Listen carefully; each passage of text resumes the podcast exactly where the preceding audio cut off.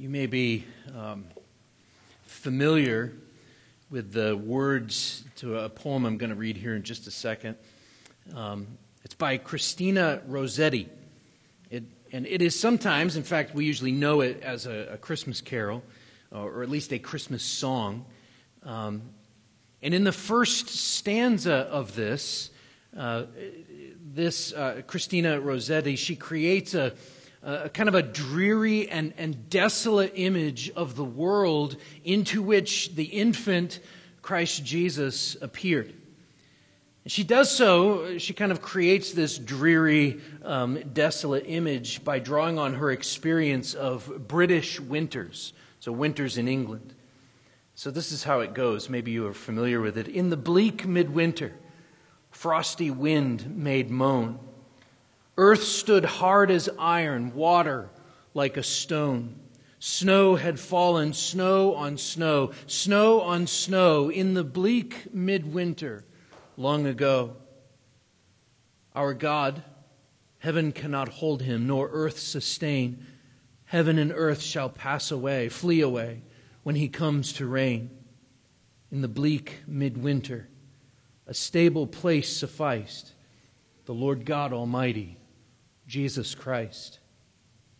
The world into which Jesus was born, the world uh, in which he walked and preached and performed signs, and the world in which he died and rose again, that world seemed to be, as Lucy said, The Lion, the Witch, and the Wardrobe, it seemed to be always winter and never Christmas. This morning, we're going to be looking at John chapter 10. Um, we're going to be really picking up right where we left off two weeks ago. And John chapter 10 has two sections. Uh, there are kind of two bits of dialogue between Jesus and the Jewish leadership. And following each section, there's a little snippet of commentary explaining uh, the responses to Christ, the responses to his teaching. Um, there's a little bit of pushback out there in the Christian world. Before I read this, I just want to say this, sort of uh, just my thing, I guess. There's a little bit of pushback out there in the Christian world against Bibles where the, where the words of Christ are printed in red. Um, but I happen to like it because it helps us to see, or at least it helps me see at a glance, um, for example, in this chapter, that, uh, that John is explaining uh, Jesus's resp- or the Jews' response to Jesus there in verses 19, 20, and 21. And then the same thing at the end of the chapter. So it's Jesus' teaching most of the chapter, but then there's some responses. Now, and I just want to be clear, I do believe that all of the words are the words of God, whether they are red or black. I'm going to read this, John 10. I'm going to read verses 19 through 42. Um, and this morning we're going to be looking just at verses 19 to 29. So let me read through the end of this chapter here. John chapter 10, beginning in verse 19. There was again a division among the Jews because of these words, those that he had just said. Many of them said, He has a demon and is insane. Why listen to him? Others said, These are not the words of one who is oppressed by a demon. Can a demon open the eyes of the blind? At that time, the feast of dedication took place at Jerusalem. It was winter, and Jesus was walking in the temple in the colonnade of Solomon. So the Jews gathered around him and said to him, How long will you keep us in suspense? If you are the Christ, tell us plainly. Jesus answered them, I told you, and you do not believe. The works that I do in my Father's name bear witness about me, but you do not believe because you're not among my sheep. My sheep hear my voice, and I know them, and they follow me. I give them eternal life, and they will never perish, and no one will snatch them out of my hand. My Father, who has given them to me, is greater than all, and no one is able to snatch them out of the Father's hand. I and the Father are one. The Jews picked up stones again to stone him. Jesus answered them, I have shown you many good works from the Father. For which of them are you going to stone me? The Jews answered him, It's not for a good work that we're going to stone you, but for blasphemy, because you, being a man, make yourself God. Jesus answered them, It's not written in is it not written in your law? I said, You are gods.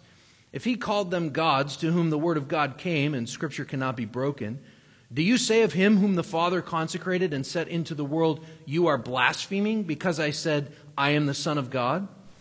If I'm not doing the works of my Father, then do not believe me. But if I do them, even though you do not believe me, believe the works, that you may know and understand that the Father is in me and I am in the Father. Again, they sought to arrest him, but he escaped from their hands. He went away again across the Jordan to the place where John had been baptizing at first and there he remained. And many came to him, and they said, John did no sign, but everything that John said about this man was true. And many believed him there. Let's just stop and uh, pray one more time. Father, I pray that, uh, that you would speak to us here through your word. Help us to understand these things, that you would give us ears to hear. I pray, Lord, that you would give me clarity so that I would be able to just speak what you are saying, that I would decrease and Christ would increase. We pray these things in Jesus' name. Amen. So I, I mentioned at the beginning here uh, that this chapter has two sections of dialogue. I have to move this because I'm going to whack it. Sorry. Um, so, this ch- chapter has two sections of dialogue. And the first goes down through verse 22, and it, and it leaves the, the opponents of Christ, when we get to verse 22, it leaves them uh, divided and arguing. And the second section tells us that, that, that his enemies, uh, uh nevertheless, it points out, even though his enemies are seeking to arrest him there in verse uh, 39, there are many who finally come to believe in him at the very end of the chapter. And it's fitting that John chapter 10 kind of points out these two different conclusions enemies versus those who believe. Uh, because for several chapters now, as we've kind of walked our way through John's gospel, we've essentially been witnessing a courtroom drama. And although we need to remember that we already know that Jesus is the ultimate authority and judge. He has told us this. Remember, he said in chapter 5, verse 22, he said, The Father judges no one, but has given all judgment to the Son. And then in verse 30 of that same chapter, John chapter 5, he will decisively proclaim the relationship he has with his father with regards to this when he says this John 5:30 As I hear I judge and my judgment is just because I seek not my own will but the will who, of him who sent me. And so the time we get by the time we get here to chapter 10 there, there's no more room for indecision. There's no more wishy-washy uh, when it comes to Jesus when it comes to Jesus' claims. He either must be declared either a blasphemer or he's the Son of God. Either he is who he says he is or he's not. And if he is not, then he is blaspheming God's name. And this choice between these two options is really at the it's really at the root of the disagreement that we can so clearly see here in verses 19, 20, and 21. Jesus has proclaimed himself to be the good shepherd. In, in the first part of this chapter, he has proclaimed himself to be the good shepherd who will soon lay down his life for the sheep. And then, even more than that, he's also claimed that this charge was, was actually given to him by the Father. So, so look again at their argument in verses 19, 20, and 21. There was again a division among the Jews because of these words. Many of them said he is a demon and is insane. Why listen to him? Others said, These are not the words of one who is oppressed by a demon. Can a demon open the eyes of the blind? This is an interesting way of putting this argument. John doesn't really indicate that either side in the argument is actually arguing for Jesus to be the Son of God. So, in one corner, you have those who believe that he has a demon. And, and I want to point out this is the fourth time in John's gospel alone that this accusation has been brought up. In, in ancient times, uh, demonic possession and insanity uh, were often linked.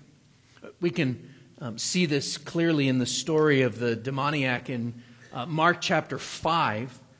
And after Jesus had healed him, had cast out the demons, he was described as being clothed and in his right mind.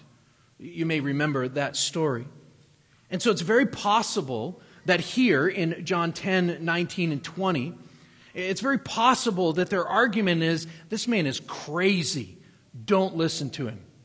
This man is crazy.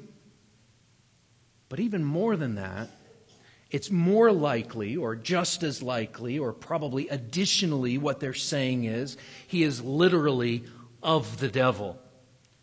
This man is crazy and he's of the devil. And then in the other corner, uh, the other side of the argument are those who, who seem to be defending him, but they're not really defending him wholeheartedly. At least they don't buy the claims that, that he has a demon. And while they don't seem to be going this far, Uh, the Jews here, they understand passages like, for example, Psalm 146, verse 8, which says very clearly, The Lord opens the eyes of the blind. The Lord lifts up those who are bowed down. The Lord loves the righteous. Or in God's own words, specifically in Exodus chapter 4, verse 11, the Lord said to him, Who has made man's mouth? Who's made him mute or deaf or seeing or blind? Is it not I, the Lord? Whether the Jews here really understood this or not, the debate really is whether Jesus is an insane demoniac, an insane demon possessed man, someone from the devil, or he's the Son of God. And it's fascinating if you think through this. Jesus left them to argue and debate on their own. John leaves the reader here at the end of verse 21. He leaves us that section with thoughts of, of division and disagreement. See, probably, most likely, there are two months between verse 21 and verse 22. John doesn't even really say that. He just says at that time. Uh, but there is a passage of time. The other gospel writers kind of fill in some of the blanks, but John just leaves it. At the end of verse 21, he leaves with this argument. Doesn't say how it's resolved, because of course it isn't. He picks up the story in verse 22. But there, are, uh, there is a kind of a fast forward in verse 22. So let, us pick up the story as he kind of uh, skips us ahead a little bit. Look at verse 22. At that time, the feast of dedication took place at Jerusalem. It was winter, and Jesus was walking in the temple in the colonnade of Solomon. So the Jews gathered around him and said to him, How long will you keep us in suspense? If you are the Christ, tell us plainly. Now, if you notice this, John gives us actually two time markers um, in verse 22. And it's not insignificant that he does this. So, the first time marker, uh, that, in other words, he puts it on a calendar, uh, the first one that he gives us is the Feast of Dedication. This is Hanukkah.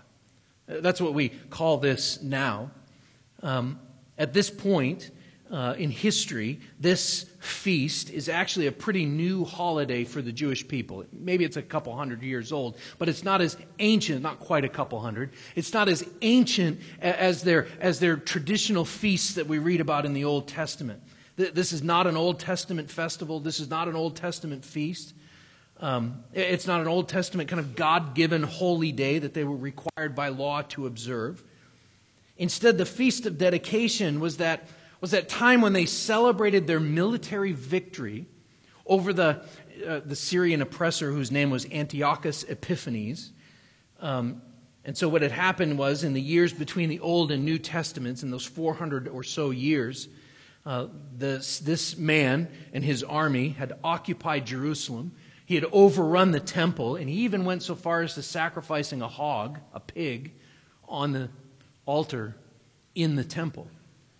And of course, if you know anything at all about Jewish culture and law, you know how blasphemous this would have been for them. And that was who this was. And so uh, when they finally um, uh, overthrew him, they were led to victory by a man named Judas Maccabeus. Judas the Hammer, he was called, which is a great nickname, especially for a military leader. Judas the Hammer. Um, when they finally uh, overthrew their oppressors about 160 BC, um, they came up with a holiday to commemorate this. And they called it the Feast of Dedication because they were celebrating the, the rededication of the temple, the purification of the temple to the worship of Yahweh, of God. And now think about this, okay? Feast of Dedication. I think this is a fascinating coincidence. Jesus just happens to be walking in the temple a temple that is, they are there to celebrate the dedication to God as a people who are set apart for God are rejecting Him. Jesus is walking in a temple that is set apart to God amongst a people who are set apart to God, and they reject Him. That'll become more and more clear as the chapter unfolds. So, the first time marker, the first calendar event here in John chapter 10 is the Feast of Dedication. And the second is, he mentions that it's winter. Now, you probably can put two and two together. When you read that it's Hanukkah, you remember, you remember that Hanukkah takes place around Christmas, so it's probably winter, um, early winter. But John says it this way He said, It was winter, and Jesus was walking in the temple in the colonnade of Solomon.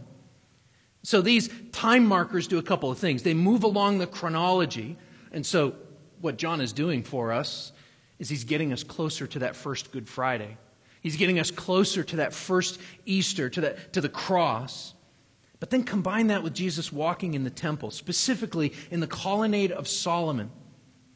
John is showing us that, first of all, he's showing us that it was cold outside, and so Jesus went inside.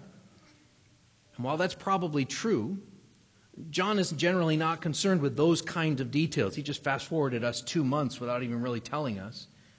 Instead, what I think John is very subtly pointing out is this is the actual spot where the church would regularly meet.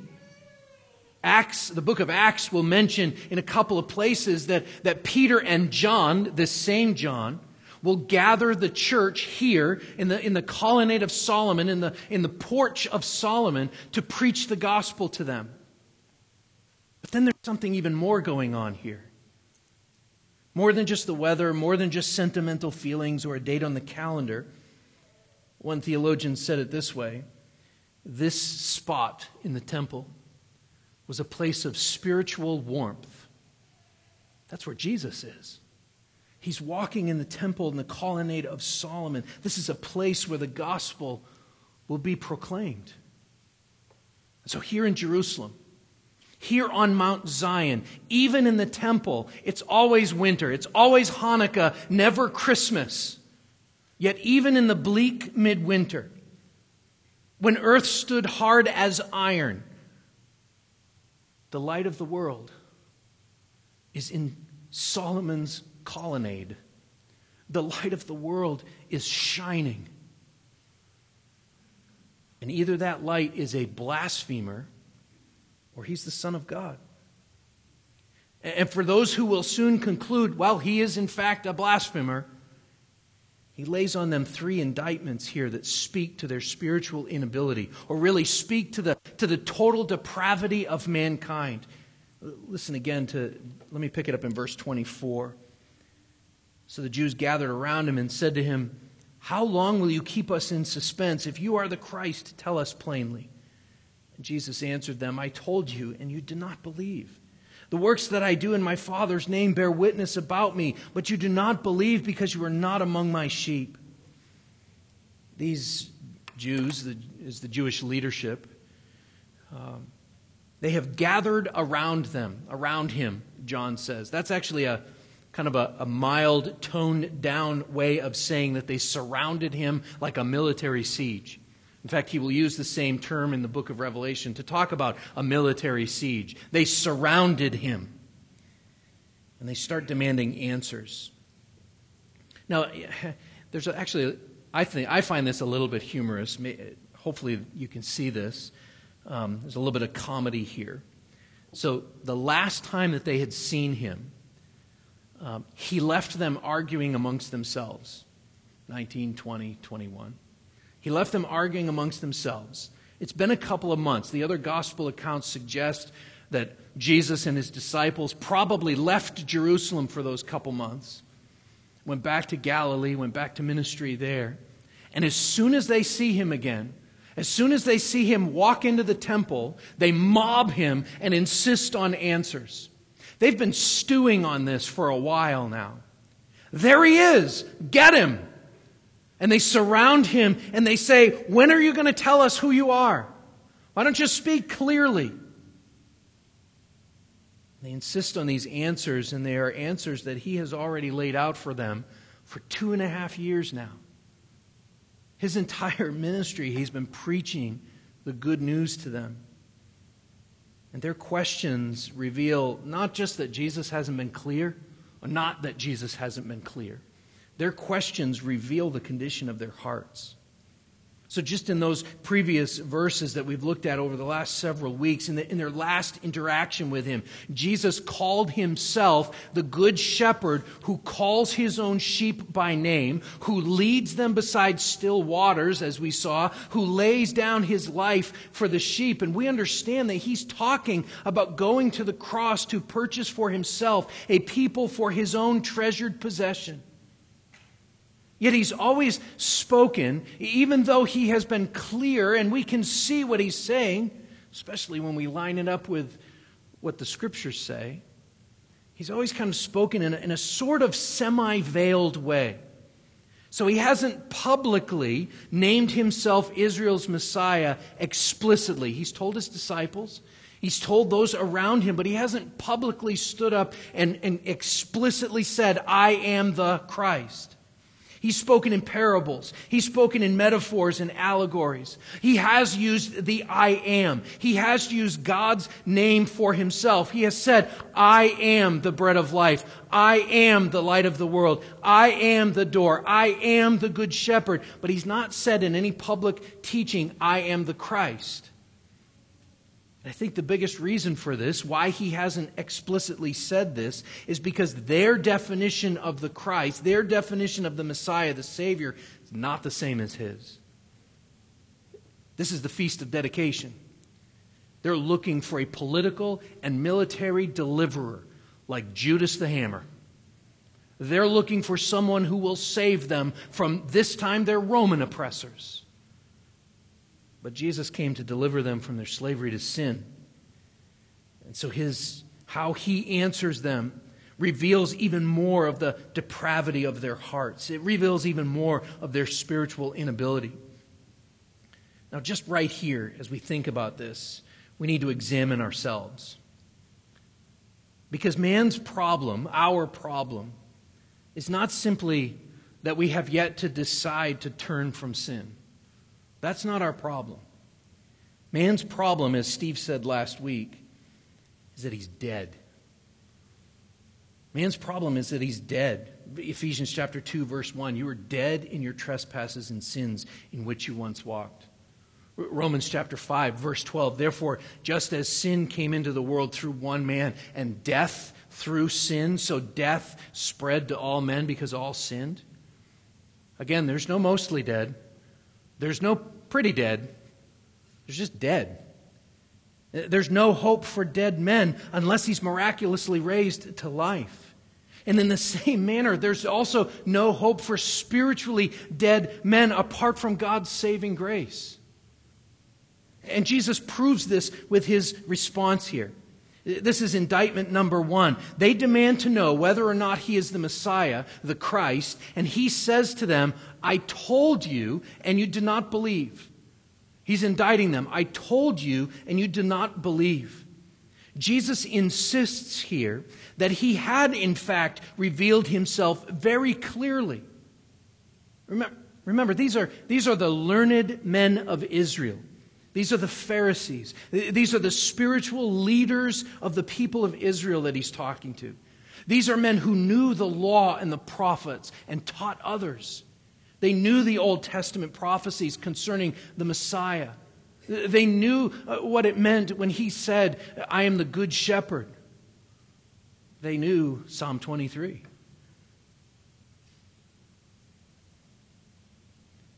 But as verse 6 says, even at the beginning of this, they did not understand what he was saying to them.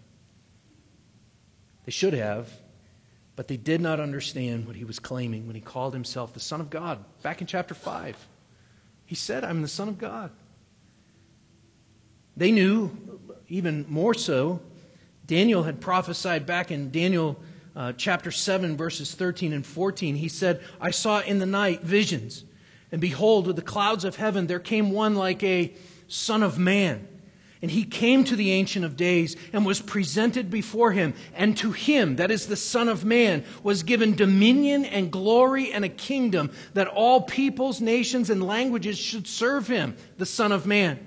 His dominion is an everlasting dominion which shall not pass away, and his kingdom one that shall not be destroyed. And so when Jesus claimed over and over and over again to be the Son of Man, John chapter 5, he does it twice in John chapter 6, again in John chapter 9. They should have put two and two together, but they didn't. They didn't understand what he was saying to them. We could go on with those I am statements. They should have understood, but they didn't. Again, John, or even additionally, Jesus claimed um, twice in John's gospel to be sent from heaven. Because of places like Isaiah chapter 6, they understood heaven to be the throne room of God. They should have understood, and they didn't. I told you, and you did not believe. These teachings were enough for his disciples to believe that Jesus is the Christ, the Son of the living God. And the fact that these Bible scholars do not believe is not a failure on Jesus' part. You need to understand that. It's not a failure on Jesus' part. And so when you share the gospel over and over and over again with people who do not believe, if you are truly proclaiming the gospel, if you are proclaiming that Christ died for your sins in accordance with the Scriptures, that he was buried and that he was raised on the third day in accordance with the Scriptures, if you're truly proclaiming the gospel to them, it's not a failure on your part if they don't believe. But keep doing it as Jesus does. This shows us man's spiritual inability. God has not quickened them, at least not yet. But Jesus also hits them here with a second indictment. He says that his works bore witness. I told you, and you do not believe. The works that I do in my Father's name bear witness about me, but you do not believe because you're not among my sheep. The works bear witness about me, Jesus says. If his words aren't enough, and they are, in fact, Romans chapter 1 tells us that general revelation, that creation is enough to show us that there is a God. His words are enough, but if they weren't, he also appeals to his works, the signs that he has performed. So, as we've worked through John's gospel, I told you early on that um, the first half or so of the gospel, according to John, is known as sometimes theologians call it the book of the signs. Because John lays out in that first section, really through the first uh, 11, 12 chapters, he, he lays out seven specific signs, seven works that Jesus does. That Jesus specifically says, or John specifically says at the end of the book, Jesus does this that you may believe that Jesus is the Christ, the Son of God, and that by believing you may have life in his name. So he turned uh, water into wine at the wedding at Cana. In chapter 4, he healed an official's sick son. In chapter 5, he healed a lame man on the Sabbath. Chapter 6, he fed 5,000 men plus their families. Then he walked on water. In chapter 9, he gave sight to a man who was born blind. In the next chapter, in John chapter 11, he will raise Lazarus from the dead. All of these signs and many others he has done, and they bore witness, they bear witness to Jesus' identity. And verse 21 betrays them here. Because the, the answer to that question, the answer to the question that they ask, these are not the words of one who is oppressed by a demon. Can a demon open the eyes of the blind? This actually betrays them because they know that only God can do that. In fact, in fact, Nicodemus, one of their leaders, has already acknowledged back in chapter 3, verse 2, Rabbi, he says to Jesus, we know that you're a teacher come from God. For no one can do these signs that you do unless God is with him. And their hearts are so hardened to this, even as they see a man who is born blind, back in the previous chapter, chapter 9. Even as they see a man who is born blind, their hearts, hearts are so hardened that they refuse to believe. And so he tells them why. He tells them why they're refusing to believe. And this is indictment number three. He says, You're not among my sheep. You're not among my sheep. This is a significant statement. Look at this again. He says,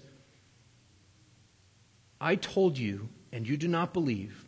The works that I do in my Father's name bear witness about me, but you do not believe because you are not a part of my sheep.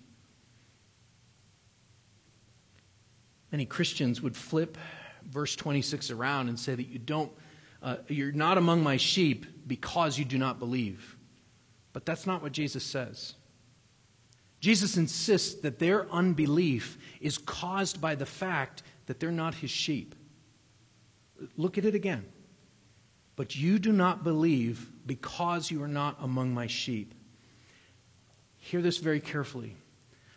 Unbelief is not the cause of man's separation from God, it's the result. Do you know what the cause is? In the day that you eat of it, you shall surely die. They didn't believe because they were dead. They were dead in their trespasses and sins. Their foolish hearts were darkened. They were lost. They were lost in their total depravity. And so when Jesus said to them, You are not among my sheep, he's not excusing them. It's not your fault you're not among my sheep. He's indicting them. You're not among my sheep. But there is good news. And it is this we can't save ourselves by simply deciding to believe. We are saved by grace alone. Look at what he says in verse 27 My sheep hear my voice, and I know them, and they follow me. I give them eternal life, and they will never perish, and no one will snatch them out of my hand. So if Jesus laid out three indictments uh, against those who refuse to believe, who, who, who actually would, would consider him or believe him to be a blasphemer, he gives now kind of four exonerations or assurances for those who are among his sheep, those who believe him to be the Son of God. And the first is this they hear his voice. As Christians, we come to understand that we believe because we have been saved, because God has graciously brought eh, us into his flock by his sovereign grace, by his mercy, because Jesus has called us by name, not the other way around. My sheep hear my voice, Jesus said. He has called them by name. He has named them as his own treasured possession. He has made them alive with his word. And it is because he speaks, because he calls us, because he knows us that we can respond in faith and believe and follow him. How reassuring is it to know that your salvation, that my salvation doesn't depend on me? It doesn't depend on anything that I do but on Christ who called his sheep to himself. So here's a question that we need to consider, especially as we think about our families, especially as we think about uh, our, our unsaved coworkers, people we care about, that we have been sharing the good news with for so long. The question is this why does one person believe and another person not believe? Is it because the believer is somehow more spiritually able? Did I become a Christian because I'm somehow more spiritually able than someone else? Of course not. Titus chapter 3, verses 3 to 7. I, this week I was sitting with Chris Thornburg. I think he's preaching on this passage um, today, this morning. And we were talking about this and comparing Titus 3 to Ephesians chapter 2. Ephesians 2 says you were dead in your trespasses and sins. In Titus chapter 3, he actually gets a little more specific, and he says this For we ourselves were once foolish, disobedient, led astray, slaves to various passions and pleasures, passing our days in malice and envy, hated by others and hating one another. But when the goodness and loving kindness of God our Savior appeared, God our Savior. But when the goodness and loving kindness of God our Savior appeared, he saved us, not because of works done by us in righteousness, but according to his own mercy, by the washing of regeneration and renewal of the Holy Spirit, whom he poured out on us richly through Jesus Christ our Savior, so that being justified by his grace, we might become heirs according to the hope of eternal life. But God saved us. It is only by God's grace that Christ's sheep are called, that they hear his, his irresistible voice and are saved. And, and when we talk about salvation by grace alone, we are saying that sinners, those who are foolish and disobedient and led astray and slaves to various passions and, and pleasures, uh, dead in your trespasses and sins. Uh, salvation by grace alone means that those sinners, Paul says, we, that those sinners, us, receive eternal life as a free gift from God. That's what grace is. Jesus says this plainly there in verse 28. Before salvation, we stood condemned already you shall surely die, he had said to Eve, Adam, in the garden. In the day that you eat of it, you shall surely die. Death reigned in our mortal bodies. But because of his grace through Christ, we can say, as the, as the psalmist says, as the preacher of Hebrews pleads more than once today, if you hear his voice, do not harden your hearts and so take heart, because if you have heard his voice, he also says here that you are known by him. My sheep hear my voice, and I know them, and they follow me. I know them. Something like two months earlier, in verse 14, Jesus had said, I am the good shepherd. I know my own, and my own know me. Here he's stressing his work of knowing his own sheep. My sheep hear my voice, I know them, and they follow me. He's telling these religious people, here's what he's saying to them because they don't believe in him. He's saying to them, I don't know you, I know my sheep. So the implication is that Jesus is rejecting them because they have hardened their hearts toward him. They refused to believe his words. They refused to believe the signs that he has performed. But by contrast, look at the elements of faith that Jesus describes here when he shifts and starts talking about his sheep. He points out that, faith has three elements. This is what he points out here. The first is receiving. He says, I gave them eternal life. Faith does not reject that gift. Faith listens to his voice. That's what we might call the gospel call. Hearing the good news and, and, and having my chains fell off, my heart was free. I rose, went forth, and followed thee, as Charles Wesley wrote. Faith listens to his voice, believes his voice, trusts his voice and by grace alone, through faith alone, gratefully accepts this gift of eternal life. That's the second element of faith here. It's receiving and listening. This is where God gives us ears to hear. Uh, this is where he unstops the ears of the deaf and, and causes us to hear his voice. Isaiah 35, verses 4, 5, and 6 says, Say to those who have an anxious heart, Be strong, fear not. Behold, your God will come with a vengeance, with the recompense of God. He will come and save you.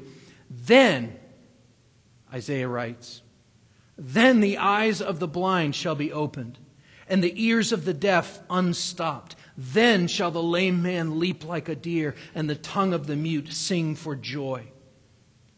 And then the third element of faith is, is also the next trait for those who are among his sheep, and that is that they, they follow him. My sheep hear my voice, and I know them, and they follow me. This right here is, is where your claim of faith is tested in obedience to his commands. That's what he means by follow me. But before we get too distracted about that, or, or too far into that, just notice that he just simply says, They follow me.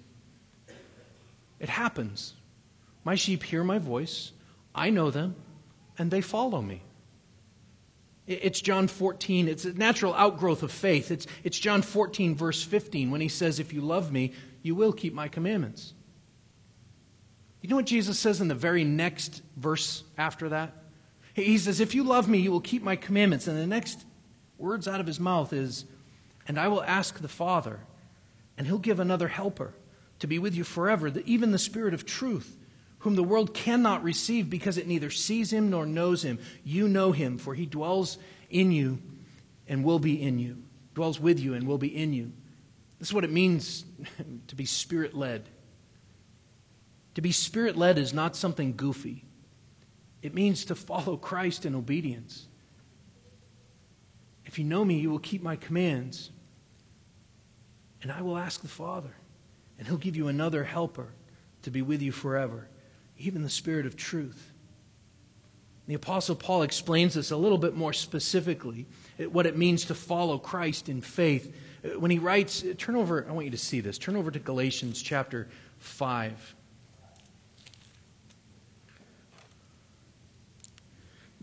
Verse 16. This is what it means to follow Christ in faith, um, to be spirit led. Paul writes in Galatians 5:16, "But I say walk by the Spirit, and you will not gratify the desires of the flesh." For the desires of the flesh are against the Spirit, and the desires of the Spirit are against the flesh, for these are opposed to each other, to keep you from doing the things you want to do. But if you're led by the Spirit, you're not under the law. And the works of the flesh are evident sexual immorality, impurity, sensuality, idolatry, sorcery, enmity, strife, jealousy, fits of anger, rivalries, dissension, divisions, envy, drunkenness, orgies, and things like these. I warn you, as I warned you before, that those who do such things will not inherit the kingdom of God. But the fruit of the Spirit is love, joy, peace, patience, kindness, goodness faithfulness, gentleness, self control. Against such things there is no law. And those who belong to Christ Jesus have crucified the flesh with its passions and desires. If we live by the Spirit, let us also keep in step with the Spirit. A life of faith, a life of following Christ, is marked by growing in the fruit of the Spirit. Or, maybe we could say it kind of the other way a life marked by a life of following Christ is marked by the fruit of the Spirit growing in us. And then finally, and, this is the big one here, um, I'm not even going to spend all that much time on it, it's pretty plain. Those who are a part of his flock, those who belong to, to Christ, as, as Galatians puts it, you are eternally secure. L- look at 28. I give them, let me start in 27. My sheep hear my voice, and I know them, and they follow me. I give them eternal life, and they will never perish, and no one will snatch them out of my hand. My Father, who has given them to me, is greater than all, and no one is able to snatch them out of my Father's hand. And I and the Father are one. Th- these words are truth. These words are, are final. So, as we look at this, let me give you three definitions. The first, uh, we want to look at the word eternal. That word means, the actual meaning of that is eternal. It means, it doesn't mean a long time, it means eternal. It's not hyperbole, it's not exaggeration. Eternal life, it, it, it's not even something that just begins when you die. Look at what he says. They follow me, and I give them eternal life. Eternal life begins when you hear his voice. Eternal life begins when he speaks to you and calls you by name, and you follow him. So, the second definition first is eternal, the second is the word never. They will never perish. That word means Never. It doesn't mean sometimes, it means never. It's not conditional. Romans chapter 8, verse 1 There is therefore now a little bit of condemnation. No, there is therefore now no condemnation for those who are in Christ Jesus. Those who are his sheep, those who are in his flock will never perish. And then the final definition here that I want to point out is the word no one. The words no one. No one will snatch them out of my Father's hand, or no one will snatch them out of my hand. No one will snatch them out of the Father's hand. No one is a very simple definition. My guess is you already know what it is. It's no one. Not even you. Not even you. But just in case, um, I've actually had people say to me, well, that means I can take myself out of Jesus' hand. Just in case you think that Jesus' nail scarred hands, just in case you think that maybe you can remove yourself from his hands. In fact, the same Jesus, the same Jesus who has the hand, so Hebrews chapter 1, verses 2 and 3 puts this is the same Jesus now in these last days, he has spoken to us by his Son, whom he appointed the heir of all things, through whom also he created the world. He is the radiance of the glory of God and the exact imprint of his nature, and he upholds the universe by the word of his power. And after making purification for sins, he sat down at the right hand of the majesty on high. So, just in case you think that maybe you can be snatched out of Jesus' hands, maybe somehow you could snatch yourself out of Jesus' hands, he then appears, appeals to his Father in verse 29, and he says in verse 30, I and the Father are one. No one can snatch you out of my hands, and no one can snatch you out of God's hands. He's not letting you go. His sheep hear his voice, and he knows them, and they follow him, and he gives them eternal, everlasting life. And so, in this section of Scripture, Jesus has answered the mob's demands. He's told them exactly who he is and exactly who they are. He proclaims himself to be the Messiah. He proclaims himself to be the Christ, the Savior, who calls his own sheep by name and leads them into eternal rest and security, even in the bleak midwinter. Even when everything, all water is as hard as stone. That's ice, by the way even when everything seems dead, even when I was dead, my trespasses and sins. He calls his own sheep by name. My sheep hear my voice, and I know them, and they follow me. That's who Jesus is. Let's pray.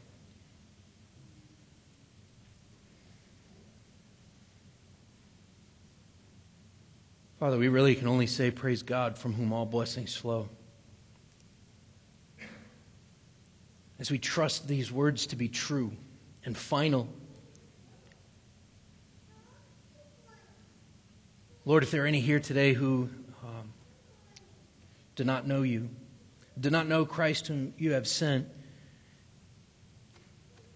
we plead today, if you hear his voice, do not harden your hearts. And Lord, we, we trust. My sheep hear my voice, and I know them, and they follow me, and I give them eternal life, and they will never perish. And no one will snatch them out of my hand. Lord, we trust these words to be true. We thank you for them, and we praise your name. We pray these things in Jesus' name. Amen.